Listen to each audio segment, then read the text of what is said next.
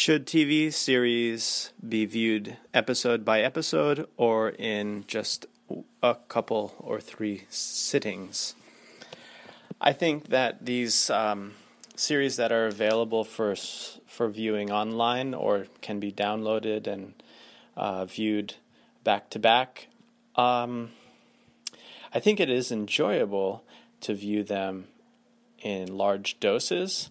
However, I think that it is also fun to have to wait for the next episode to come out uh, on a weekly basis.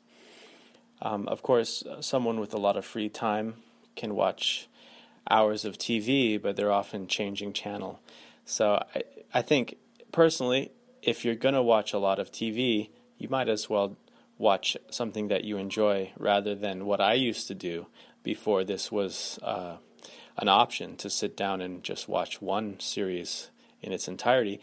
I used to watch uh, TV and, and be channel surfing, looking for something to watch. So I much prefer having the uh, opportunity to subscribe to a, a streaming service like Netflix and choose the shows that I enjoy and watch more than one episode at a time.